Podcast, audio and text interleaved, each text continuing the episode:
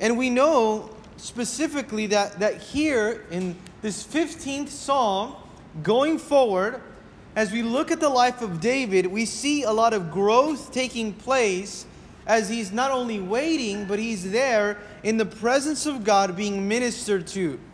You know, I, I really pray that as we're going through the Psalms throughout this time and this season, I, I think it was very timely that God put us here and He has brought us here to the Psalms. And I don't know about how you've come today, maybe with a lot of impatience now, or frustration, or, or anxiety, or maybe even a little bit of fear as what's taking place around our world. And it seems like when we're just about to end all the chaos and everything, that something else has to happen, another trial. This has to be the last, the last six months have to be a, a, a half of a year full of trials, of testing, uh, uh, of just weariness, and we can come to a place where we are just now just tired. but now we can come here in Psalms 15 and think about this. Here, the psalmist David is growing, and you see the spiritual development through his fellowship with God. You want some spiritual development in your life? A lot of times we talk about our personal development in life our emotional development in life, maybe all, even our physical development in life, but what about your spiritual development that happens only in the Word of God? How does your spiritual development look like tonight? We're going to go over four major points, and we see that in every major point, we're going to go through a chapter of the Psalms, but the first major point that we will see tonight is the character, listen to this closely, please. The character that qualifies you in the presence of God. You see, character is important for communion. It's important for communion, your character. The way that you, that you, that you live, who you are behind the scenes, your integrity here. And here, what he's going to talk about, the psalmist here, David, is how saved people should live if they seek to please God and to have fellowship with Him. Because David wanted to enjoy the benefits of being now a, a, a, resident in the house of God, in the presence of God. And here he wants to enjoy that type of fellowship, that protection, and that provision. But we see that it was his character now that welcomed him in now, that qualified him in to the presence of God. And he was able to come boldly into the presence of God with the authority of the Son Jesus. And we see here that it was because of his integrity. Now, that's something that we ought to all know integrity tonight. How does your integrity look? Nobody is above integrity. Write that down in your Bible. Nobody is above integrity. No one is exempt from integrity. In fact, the definition of integrity recently the Lord spoke to me, it really is refusing to live a lie. Integrity really is refusing to live a lie. Integrity means staying true now to character and to holiness. It's not living a life uh, of duplicity or a double life or a double standard. Do you know that as we come to church, as we want to serve the Lord, that the number one prerequisite is not a double standard, but it's a higher standard? And when you're going to serve in the presence of God, you are called to a higher standard. Now, here in Psalms 15, look what he says. As we read here, the psalmist now ministering to us as he asks, Who can enter into your presence? Now he says in verse 1 Lord, who may abide in your tabernacle? Who may dwell in your holy hill? He who walks uprightly or with integrity. It says, He who works righteousness as well, and he who speaks the truth in his heart.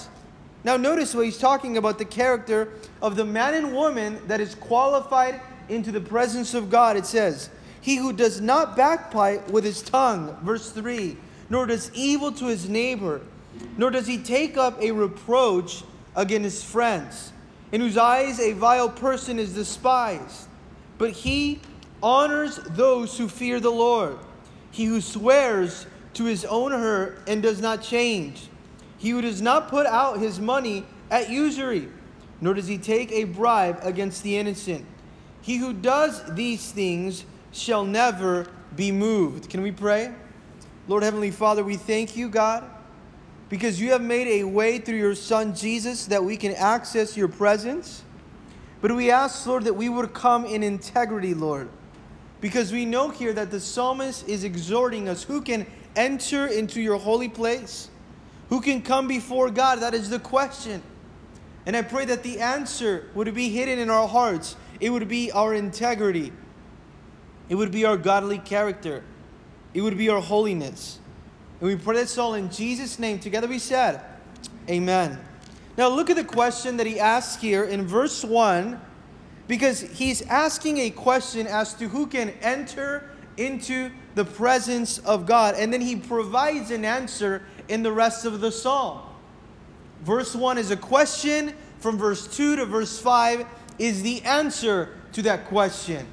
What's the question? Let's read it. Lord, who may abide, who may dwell who may enter or who can approach now your presence in your holy hill. Who is qualified to go in there? Who can live there, Lord, in your presence, in intimate fellowship, in intimate communion here? And look at what he's talking about not only intimate fellowship and communion with God, but he's saying, I have a hunger, I have a desire now for the presence of God. And hear what he's talking about when he uses the word dwell. He's saying, Who can go into your presence now? And the word dwell means it's not intended for a brief moment. I want to stay there for a while, Lord. Who can stay there? Who can be a resident uh, in the house of God? Who can enjoy that benefit? Now, there are times in our lives where we want to go into the presence of God, but we intend for it to be a very brief moment. No, David said, I know what it's like to be in the presence of God, and I want to go there and I want to stay there. I want to live there. I want to approach that place. And he's asking that question Who is it that can do that? Now, notice that in verse 2, he's going to talk about now that person that has upright integrity, that is maintaining integrity. Now, the question is in verse 1. The answer is in verse 2. Who can enter into your presence? Verse 2 he who walks, he who works, and he who speaks. You want to be in the presence of God. You want to serve in the house of God. You want to serve in the presence of God. It would require that you would walk with integrity, work righteousness, and speak the truth in his heart. Now, notice, those that want to be in the presence of God, there are three things. You must walk, you must work right and you must speak truth in his heart, or you must speak in sincerity and in truth. Now, notice these three qualities are day to day things that we ought to now exemplify not only in public but also in private. Because here, integrity and truth is really the bedrock of a Christian man or woman that wants to spend time in the presence of God. Ask yourself, how is it that I'm walking today? What is it that I'm working today? And how is it that I'm speaking today? Notice that he's speaking about a really strong now type of truth. A truth with no hidden agenda. A life that has nothing to hide. I want to be in the presence of God. Do I have anything to hide? Because that does not qualify me in the presence of God. In fact, that disqualifies me from spending time there. Am I speaking deception in my heart? You see, a weakened integrity happens very gradually. And in that process of integrity or the erosion of integrity, what happens is that our character now starts to look more like the character and the values of the world instead of like the character and the values of God's Word. And that's what he's speaking uh, to us right here about. Now, notice in verse 3, he goes, he who does not backbite with his tongue. Not only does this person ought to walk, work, and speak, but he ought to not backbite with his tongue. What does that mean? He ought not to talk bad about people with his mouth. He ought to refuse to gossip. How many of us know that in the presence of God, God does not accept gossip? There are so many times that even in ministry or in church, we want to serve the Lord and then gossip about those in the ministry or at church. He's saying, Those that want to enter into the presence of God are those that refuse to gossip. In fact, if, if the Lord is, is now using our mouth or our lips or, or, and to minister to other people, we should say, Lord, protect my mouth. Because I don't want to use the same mouth that I used to minister to people. I don't want to use the same mouth to gossip about them as well. You see what he's talking about here? Who does not do evil to his neighbor, nor does he take up reproach against, against his friend. He refuses to gossip against his neighbor. There is often times where we want to say something and, and we, we think about it twice and, and we say, well, you know what? I hate to say this, but, well, if you hate to say it, then don't say it.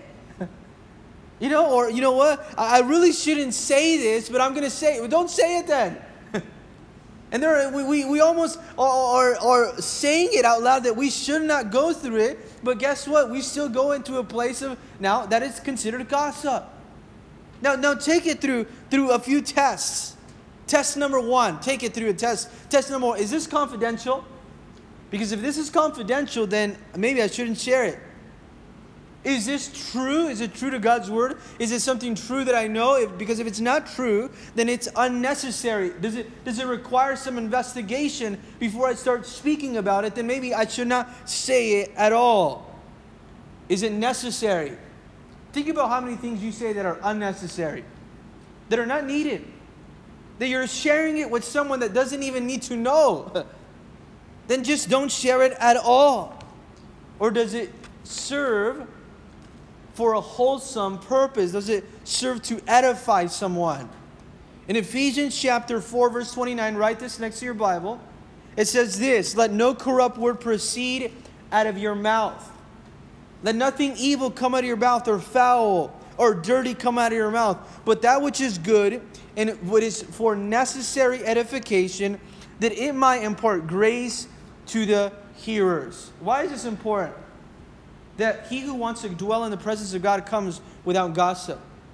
Because some of the most obvious evidences of someone with a pure heart that has spent time in the presence of God is one with a self controlled tongue.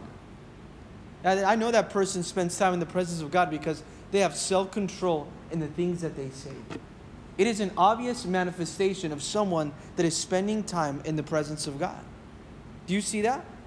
Not only does it talk about that, but it says also in verse 3 who does not take up reproach against his friend, who doesn't speak evil or doesn't despise now his friend now or despise those now that are faithfully or with loyalty following the Lord, but keep the Lord's now commandments. And it tells us this in verse 4 in whose eyes a vile person is despised.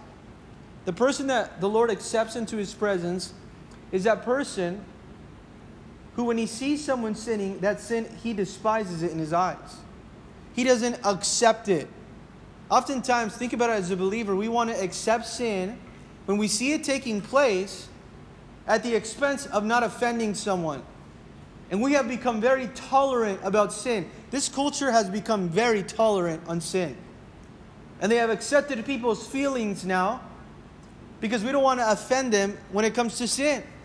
Now, notice what he's saying whose eyes a vile person is despised. We look, we do not admire, we do not approve of, we do not tolerate now the sin that is taking place. In fact, but honors those who fear the Lord. Doesn't it seem like we're living in a world that is so backwards? That those that are fearing the Lord, we don't honor that anymore, but we honor those that are despising the Lord. And anything that is anti Jesus now is so accepted. But anything that is, uh, you know, um, now for Jesus is rejected. And notice what he's talking about here whose eyes a vile person is despised, but honors those who fear the Lord. Who do you honor? What do you honor? Do you have a Christian world view today? That what you honor is what God honors, and what you despise is what God despises. That means that if God despises this certain issue, then I understand with the Lord and how He stands with that. Because I am in His presence. And that is a manifestation of, of, of someone that is in the presence of God. In fact, he's talking about someone with integrity will honor those also who have integrity and those who fear the Lord. Let's keep reading here in verse 4. He who swears with his own hurt and does not change. Circle it. Does not change. Does not change. What does that mean? He who says something and keeps his promise, even when it hurts to keep that promise. now, that's what integrity means. Integrity means that I'm not always just changing my mind. Integrity means that I'm a person of, here it is, commitment. That if I said something, that I'm going to keep that commitment, and even if it costs me to keep that commitment, I will do so because I'm a man and woman of integrity who spend time in the presence of God. Do you notice that? Do you notice that a person that is without integrity will sometimes now commit to something and then back away from it? That, that is now a, a compromise in our integrity and in our character. That's what it tells us here in verse 4. He who swears to his own hurt, he who says something, promises something, even if it costs him something, he does not change. Now let's keep reading verse 5. He who does not put out his money at usury, he who does not now give, thinking that he wants to now receive only interest, his money at usury, nor does he take a bribe against the innocent. Now, what does this mean? He knows how to use his money. He's a good steward of his money. This is a lot about you and a lot about your integrity and how you handle your money. A lot about you. In fact, because that's an area in our nature, our human nature, that we are going to protect. And how you are a steward of your finances is a reflection also of your personal integrity and of your spiritual development. Now, notice what he's talking about. It says, He who gives without interest. He who gives without wanting any interest back. He who cannot be bribed now to lie about the innocent. Notice what he's talking about here. He who is not greedy that can lie or can be bribed into to stand against the innocent. He who is not a pushover when it comes to his finances, who cannot be bought. If you can be bought by someone, that's a compromise in your integrity. And notice, this is what he's talking about. Now let's keep reading verse 5. He who does these things shall never be moved. The person that is fulfilling these conditions will stand firm. Isn't this amazing? The person that stays true to these things will stand secure and with stability. This is a promise now that the Lord's righteous persons or people inherit a promise that they will have a sure foundation, that they will have something valuable for their faithfulness, and that is their stability now. Now, this is so awesome here because the one who has pleased God with this kind of behavior and conduct can expect this kind of blessing. And really, it's their integrity that is being reinforced in their life now. Now, if you really feel like you have a solid fellowship with God, notice this it's going to influence the choices and the decisions that you make. It's going to influence the choices and the decisions that you make. And here in chapter 15, he talked to us about that.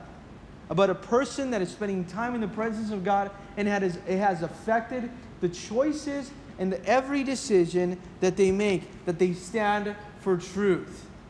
There's so much deception taking place in the last days, and God is going to shake things up in the last days, the Bible tells us. Where the truth and the lies are going to be so evident. There, there really is going to be very slim gray area. and it's going to be manifested who's standing for truth and who's not standing for truth. And God wants us to stand for truth, to protect it, to preserve it, to stand with it, to stand beside it now, because those are some of the qualities of who God is Himself. Now let's go here to Psalms chapter 16 because David here kept calm. Notice here, he kept calm in times of trouble. Now there are times of trouble in our lives. You know what we, we prone, we're prone to do in times of trouble? We tend to panic. Not only was he confident in the presence of God, but he was also calm in the presence of God. You really know you're trusting God when you're calm, when you're slow, when you're not in a rush to make a decision, when you're not freaking out, but you know you're trusting God because you are calm. These are the benefits of a life that are committed to God here in Psalm 16 after you made it in the presence of God because he's in there, because he's trusting God, because of his integrity, guess what he can now be an example of? A someone that has a calm spirit now. Why does he have a calm spirit? Because he's being ministered into the presence of God. God is comforting that person in the presence of God. And notice what is happening here. He's delighting himself in the presence of God, and God is he's God is speaking to him. He's spending time there. And notice what happens here in chapter 16. Fear is canceled in his life in the very presence of God. Let's read here. Psalm 16, verse 1. Look at what he says. Preserve me, O God, for in you I put my trust. See, during times of change, during times of uncertainty, when there's a lot of movement taking place in our life, in our world, maybe in our workplace, wherever you are in the, in the ministry, in, in the church, notice you can say this one thing Lord, protect me, watch over me, keep me safe. In you, I'm putting my trust. And you see how he has such a peace and a calm spirit about him in Psalms chapter 16? He's almost saying, Lord, I'm coming to your refuge. Watch over me. Lord, keep me safe. In fact, verse 2, look what he says Oh, my soul, you have said to the Lord, You are my Lord. My goodness is nothing apart from you. Oh, Lord, I've worshiped you. And I know, Lord, that, that I am nothing apart from you, that my goodness is nothing apart from you, that every good thing I have comes from you, Lord. Every good thing in me is of you. And he's delighting himself in the Lord's presence and he's confessing that in his life, everything that is good is coming from God. You see how he's worshiping the Lord this way? Now, now to know him and to know the Lord through Jesus Christ is the highest privilege that we, we start to see here, even in the life of David. And we know that David is basically saying that, that if it's not coming from God, then it's not good. If it's not coming from God, then it's not good. And look what he says here as he continues in verse 3 As for the saints who are on the earth, they are the excellent ones, in whom is all my delight. Again, what does he want? What does he desire? This man here, David, desires godly companionship. He's calm because he's surrounding himself with godly companionship. Do you notice that he says, As for the saints who are on the earth, who are the saints? As for the church, as for your people, God, they are the excellent ones. They're the ones that I admire. They're the ones that I look up to. They are the ones in whom all is all my delight. See, this is why you know that you have a heart after God, because you also have a heart for God's people. When you spend time in the presence of God, you also want to spend time with the saints of God. And you, you see this very evident. There are often times where you say that that we have a great relationship with God, but we, want, we don't want to spend time in the body of Christ, and that is impossible. A simple test really is, is that those who love God will also want to spend time with those other people that love God in the company of those that love God as well. And we must use the God given gifts and abilities so that we can minister to one another. This is what he's saying. We have one mind, one vision. There is a unity because all my delight is in godly companionship.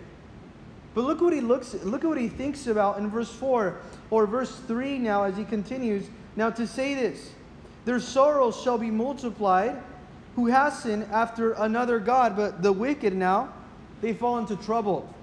And it says here, they, their drink offering of blood I will not offer, nor take up their names on my lips. I will not associate with the wicked, number one, and I will not partake in their idolatry, number two. Are you associating in any way with anything other than godly companionship that is changing you, that is changing your integrity now? Because he's saying if someone is worshiping or is in idolatry or a, a companion that maybe does not honor God, I'm not going to associate with them. I'm not going to be a part of them. I, I, I don't want to even speak their name in my lips. this is where he's drawing the line now of holiness. You see, holiness requires that me and you are willing to draw the line. That's what it requires.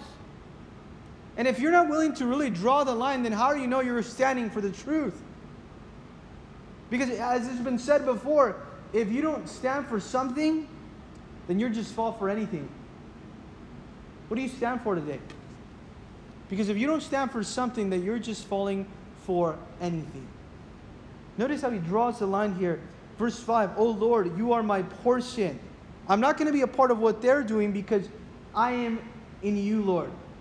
Because you are my inheritance and my cup. You maintain my lot. Lord, you guard all that is mine.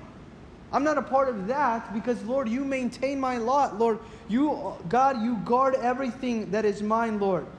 It tells us this, verse 6 The lines have fallen to me in pleasant places. Yes, I have a good inheritance. The lines that he's talking about is, is the lines on, on the land. Lord, the lines that you have given me uh, as my inheritance, as in the Old Testament, they would draw the lines of, you know, from this area to this other area. This is, belongs to this person or to this tribe. Now he's saying, the lines that have fallen for me, the territory that you have given me, the blessing that you have given me is in such a pleasant and delightful place, God. I don't want to be anywhere else than where you have me right now, Lord. It's a wonderful inheritance, he's saying here in verse 5. The portion that you've given me, the, the, the lines that you have given me, it's a pleasant place now. I'm delighted in what you have given me. Now, circle the word pleasant in your Bible because he's saying, What you've given me is pleasant. I am delighted in it. I, I, I am enjoying it. I am content. I'm grateful in what you have given me. I don't have to go looking outside. Oftentimes, the reason why we're looking everywhere else is because we are not content. We are not satisfied with what God has given us. Do you see here in verse 6 a contentment now? See, that there is, even in our generation today, there is a discontentment taking place. And the reason why discontentment takes place is because there, there is really a hard heart when it comes to gratitude. And we become very ungrateful. But here, what you see here in verse 5 and 6 is that here, what David is, is he is grateful. He is content with what God has given him. He knows it comes from God. I love what Warren Wiersbe said. He says, To possess great wealth, but not to have the Lord, is poverty indeed. And to enjoy the gifts, but, but to ignore the giver, is wickedness indeed. You know what David here is saying is very similar to what Warren Wiersbe said. He's saying, Lord, I know it's of you, it's pleasant, and that's where I want to be. I'm so grateful. I don't want to be and, and partake of the wicked. Now, verse 7, he goes on, I will bless the Lord who has given me counsel. My heart instructs me in the night seasons. Look, look at this. My night, the, the Lord instructs me in the night. This is like what David is saying. He says, I, I'm enrolled in night school with the Lord. And He shows me His will. I'm praising God because He gives me counsel, because He gives me advice. I'm having fellowship with the Lord. And this was His greatest joy. There was nothing that gave him any more greater joy than being in the presence of God. He's saying there is no greater inheritance now eh, than in my relationship with the Lord Almighty now. Even at night, look at this, even at night, He instructs me. You see, at night, He's speaking about even in, during dark moments, even though in moments that He's disciplining me, He's speaking to me. He's instructing me. The word instruct means to teach with discipline. The Lord is teaching me even at night. I'm learning the will of God and I'm learning many lessons through the loving, chastening hand of God. The Lord is always before me. Do you see how he's so secure here? And he's sensitive to the will of God? Thank you, Lord, because you're instructing me even in these night seasons. Have you ever been still and saying, Lord, I just want to hear from you. I want to wait on you, Lord? And I know that even at night you speak to me, you're instructing me, you're disciplining me, and all of it is a part of your plan and your will for my life. Let's go to verse 8. It says, I, I have set the Lord always before me. I have put the Lord always first. I have put the Lord always first. Who have you put first lately? Because as he's being instructed by the Lord, he's saying, I put him before me. I have made a conscious decision to follow him. I put the Lord before me. I have made a decision to follow him. And listen to this because he is right beside me, or because he is at my right hand, or because he is my advocate, or because he's my defender, I shall not be moved or shaken. I put him first, and because he's my right hand, because he's my defender, because he's my advocate, I shall not be shaken. Why is he not shaken? Because God is first, because he put the Lord first. It has been said before that the future is your friend when Jesus is your Lord. Who's your Lord today? I don't have to be scared of the future. The future is my friend now. I come to it without fear because Jesus is my Lord. I'm not shaken because I put Him first now, and my future is in His hands. My future is not in my hands. Where is your future in? Have you put it into your own hands or you put it into the hands of God? Now let's keep reading here, verse 9. Therefore, because of this, my heart is glad and my glory rejoices. My flesh is also with rest and hope. I can rest in the Lord, and my flesh has hope. Now, what is, what is he talking about? These are the benefits. These are the benefits of following the Lord here. I'm rejoicing, and my body is resting in safety because my life is in God's hands. My body is resting in safety. Now, Psalms 16 is also a messianic psalm that refers over to Jesus Christ. And notice how it refers over to Jesus. Look what it says here. For you will not leave my soul in Sheol, nor you allow your Holy One to see corruption. This is a verse that was used in the New Testament in Acts chapter 2 and in Acts chapter 13. Peter and Paul use it as they now preach of the resurrection of Jesus. And here, what David is doing, he's preaching about the Messiah in his psalm. He's now giving prophecy of the Messiah that the Lord or God would raise up Jesus and he would not let him see death. He would raise him from the grave in verse 10. You will not let or leave my soul in Sheol. You're not going to leave me now in death, nor you will allow your Holy One. Notice, Holy One means Messiah to see corruption or the grave. You're not going to leave me in the grave, and you're not going to let me see death. Now, why is he alluding or referring to the resurrection of Christ here all of a sudden? Because what is he talking about here? He's saying, I can even face death with hope because I know, and because of that, I know I can have joy. Well, why can he have joy? Because in referencing the resurrection of Christ, he knows I have hope as I even face death that I too will enjoy a resurrection. And I can have hope when I think about the resurrection of Christ. Verse 11, you show me the path of life. Now, notice here, as he's committed, he's dedicated to be in the presence of God. You show me what? The path of life. What do you want God to show you today? Because as he shows you the way of life, look what he says in your presence is fullness of joy. Where is there fullness of joy? In the presence of man? In the presence of maybe good news. No, in the presence of God is fullness of joy. That means that there is no other place where I will have full joy. I will be satisfied in fullness. In fact, it says, At your right hand are pleasures forevermore. Notice that the presence of God here is referred to a place where there is joy and a place where there is pleasure. The presence of God is where the Christian finds joy and where the Christian finds pleasure. Now, why is this important for us? Because here David is talking to us about the joy in the presence of God and the pleasure of living with God forever. Now, notice the center of the uh, of the pleasure and the joy in the presence of God is Jesus Christ Himself. And what he's saying here now, David, is that he's going to experience the fullness of joy and of pleasure forevermore in heaven. And the pleasures of heaven will be far beyond any pleasure and any joy that you and I can potentially even experience here on earth now. Because we're going to face the Lord face to face, Jesus Christ, and we're going to have an unhindered relationship with Him. Notice what He's saying. At your presence, there I'm going to find true joy, and in your presence, I'm going to find true pleasure. Or do you find satisfaction are you satisfied in the presence of God or do you need something else? What do you need to bring yourself pleasure?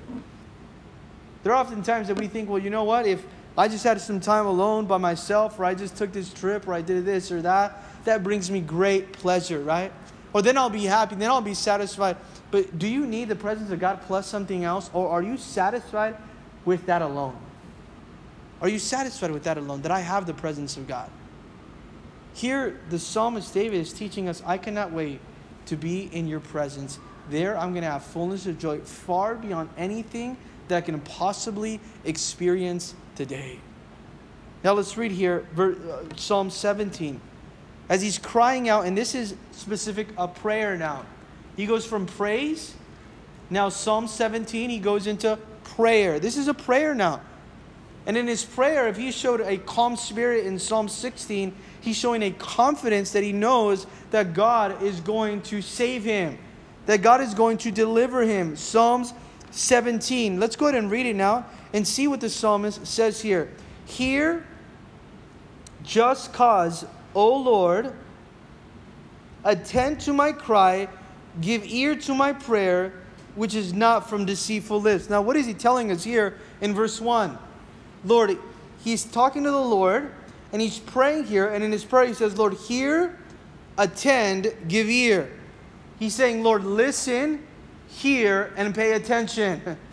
Lord, I want you to pay attention to my prayer. It's coming from honest lips now. Listen to my just cause now that I'm coming. This is not something that I'm making up, Lord. Look at my prayer, which is not from deceitful lips. I'm coming with an honest heart. And in verse 2, let my vindication or defend me, let my defense come from your presence. What is it that we've been talking about recently in the Psalms? Let my vindication come from your presence. There are often times that we want our vindication, our, our revenge, our defense to come from a person or from ourselves or from even a different person to stand before us or to stand on behalf of us. But he's saying, Lord, let my defense come from your presence. You notice how he's so confident. Let your eyes look upon the things that are upright. Lord, look to me and know that I am living an upright life. You have tested my heart. You have visited me in the night. You have tried me. Look, you have tested me and you have tried me, and you have found nothing, Lord. You have examined my heart and my thoughts, and you know that there is no sin. You know, Lord, you know that I have a pure mind. You know that I have a pure heart now. I have purpose that my mouth shall not transgress. Lord, again, I've made a decision that I'm not going to sin with my mouth. Look at me, Lord. Examine me. Look at my life. I've committed to live a pure life. In fact, verse 4 says, Concerning the works of men by the word of your lips, I have kept away from the paths of the destroyer. I have stayed away from those that do sin. Not only do I not speak evil or sin, I stayed away from those that do. I, I'm not associated again. I kept myself away from evil. I'm determined to live a pure life. Are you determined to live a pure life? When we are determined to live a pure life, we're going to speak these types of prayers. We're going to pray these types of prayer. We're saying, Lord, I will not associate myself. Lord, I've kept away from those that are destroyers. In fact, he goes, verse 5 Uphold my steps in your path, that my foot may not slip. Lord, I've kept my steps, stayed on your paths. I've been faithful to stay in your path. I've walked in the way with my feet in your steps. I've not stepped away to the right or to the left. I have called upon you, for you will hear me, O God. Incline your ear to me and hear my speech. Verse 6, look what he's talking about here. I'm praying, Lord. I know you will answer me. I know you will listen to my speech. I've not wandered away from following you. Verse 5 and 6. And he continues now Show your marvelous loving kindness by your right hand. O you who save those who trust in you from those who rise up against them. Lord, thank you, he's saying. But save me now, Lord. I know that you can save me now those who trust you, those who rise up against you, but show your loving kindness and show your hand that is powerful. Your right hand, is speaking about a hand that is strong on behalf. Now he knows that if God is able to deliver and God is able to save in the past, that God is can save in the present and also in the future now. Now, verse 8, keep me as the apple of your eye, talking about protection. Not only deliver me, but also protect me. What does he say as the apple of your eye? He's saying, Lord, keep me as something that is valuable to you. Me as something that is fragile to you. Me as something that you instinctively just protect. That you just naturally protect. That someone would, would protect now that their eye just naturally and instinctively. Lord, protect me as the apple of your eye as well. Hide me, now he says, under the shadow of your wings. What does that mean? Today we want to be hidden under the shadow of the wings of the Lord. You know what it means to be hidden or to, Lord, hide me under the shadow of your wings? It's saying, Lord, take me to a place where you shelter me and you cover me with a shield in your love, in your safety, and in your protection. In fact, wings in the Bible are oftentimes as the wings of the cherub, the angels. And the cherubim, the angels, the wings were in the presence of God now and what he's talking about here, he's saying, Make my hiding place like the holies of holies. Make it be like a place of God's throne now where I'm protected by the glory of God and by the angels of God. Verse 9 here through verse 12, he's talking about the impression that he feels. Notice what he says here From the wicked who oppress me, from the deadly enemies who surround me, they have closed up their fat hearts with their mouth they speak proudly. They have surrounded us in our steps. They have set their eyes crouching down to the earth. As a lion is eager to tear its prey, and like a young lion lurking in secret places, they're coming and disguising themselves. They're ready to devour and to overcome me. I feel the oppression, Lord. It's so easy during times like the times that we're living in today to feel the oppression. But that's why it's important to put ourselves in the Psalms and saying, Lord, I'm going to trust you. Some of the most difficult moments in your Christian walk, if you go to the Psalms and you read Psalms like Psalm 16 and Psalm 17, you can have confidence even in the darkest times. Notice how he continues to pray. Verse 13 Arise, O Lord, confront him. Confront who? Confront those that are attacking me. Cast him down. Deliver my life from the wicked with your sword, with your hand from men, O Lord from men of the world who have their portion in this life. Lord, deliver me from those whose treasures are this life, who are not spiritual people, who eh, the only thing that they're looking forward to is the things of this world that satisfy them and the hungers and the treasures of this world. But that is not me. And whose belly you fill with your hidden treasures. They are satisfied with children and leave the rest of their possessions for their babes. You see, they are satisfied with the treasures of this world, while those that are your children are satisfied with the possessions and the inheritance that you give them with hidden treasures. With hidden treasures. Notice that. You are satisfied with hidden treasures. Verse 15. Look at how he ends here. Look at the statement of faith. Look at the statement of faith here. The wicked are satisfied with the treasures of this world. Save me from them. And those treasures are different from the treasures that you offer now. Because they're not living for eternity, they're living for their own pleasures, not for the glory of God. But verse 15, the statement of faith here, as for me. Would you remember that? There are a lot of times that you see everything that's taking place around our world, but as for me, yeah, that is happening there and that is happening over there. And there are often times we get distracted and we want to see what is that person doing? Or, what are they doing over there? How's that ministry going? Or how's that family doing? Or my coworker, are they doing well? But look what he's saying here. As for me, this is a statement of faith. I'm going to do this. I will see your face in righteousness. As for me, because of righteousness, I'm going to be able to see your face. Lord, because I am righteous, he's saying, or because I'm standing right before you now, I will see your face. These are now the privileges of following the Lord in obedience in contrast to the wicked that he just described. And he says, I will be satisfied. Circle that word satisfied. This is so important. I'm going to see your face because I'm living a righteous life, and I will be satisfied when I awake in your likeness. I'll be satisfied on that day, Lord. That word awake when I, I resurrect. And I am in your likeness. I'm satisfied when I see your face in heaven. I will be satisfied when I'm before you in your presence, when there is an unhindered fellowship with God.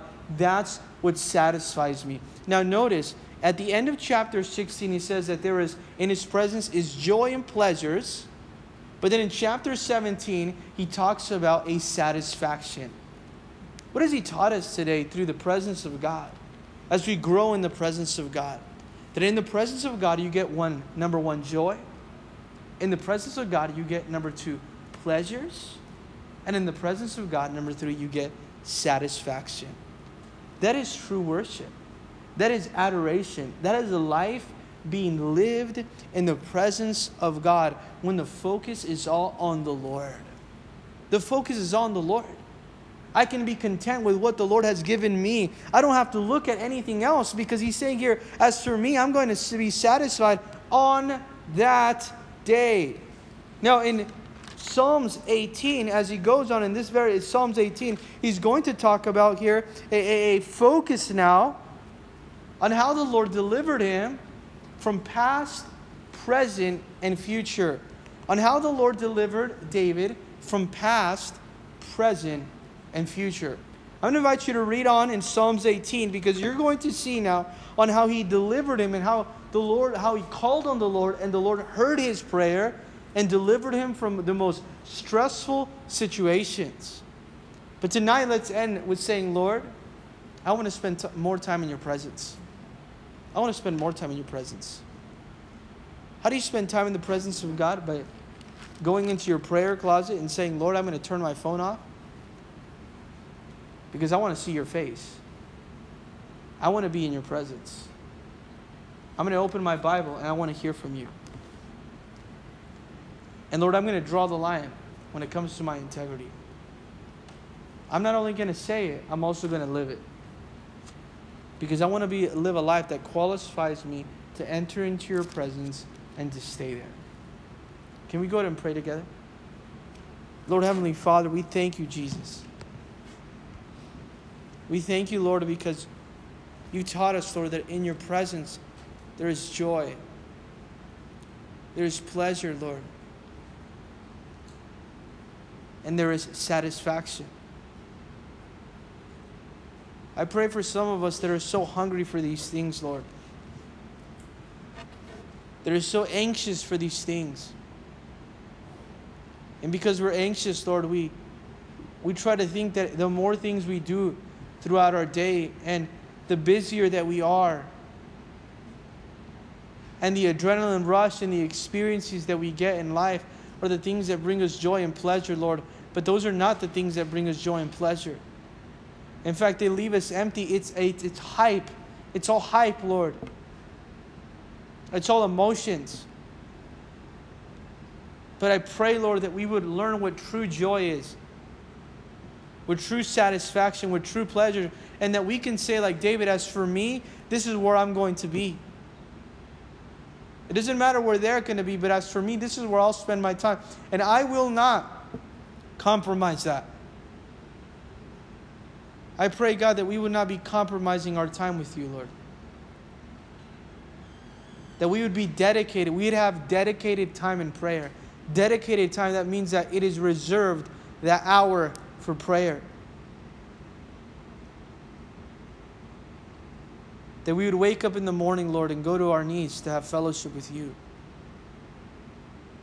There are too many times that we're, we are obsessed with fellowship with people that we never spend time with fellowship with you. We want to know who we can talk to, who we can call, who we can text, who we can hang out with. But that same desire doesn't exist when it comes to you, Lord. I pray, Lord, that you would teach us what it means to have communion, to have fellowship with you. It is in Jesus' name that we pray. And together we said,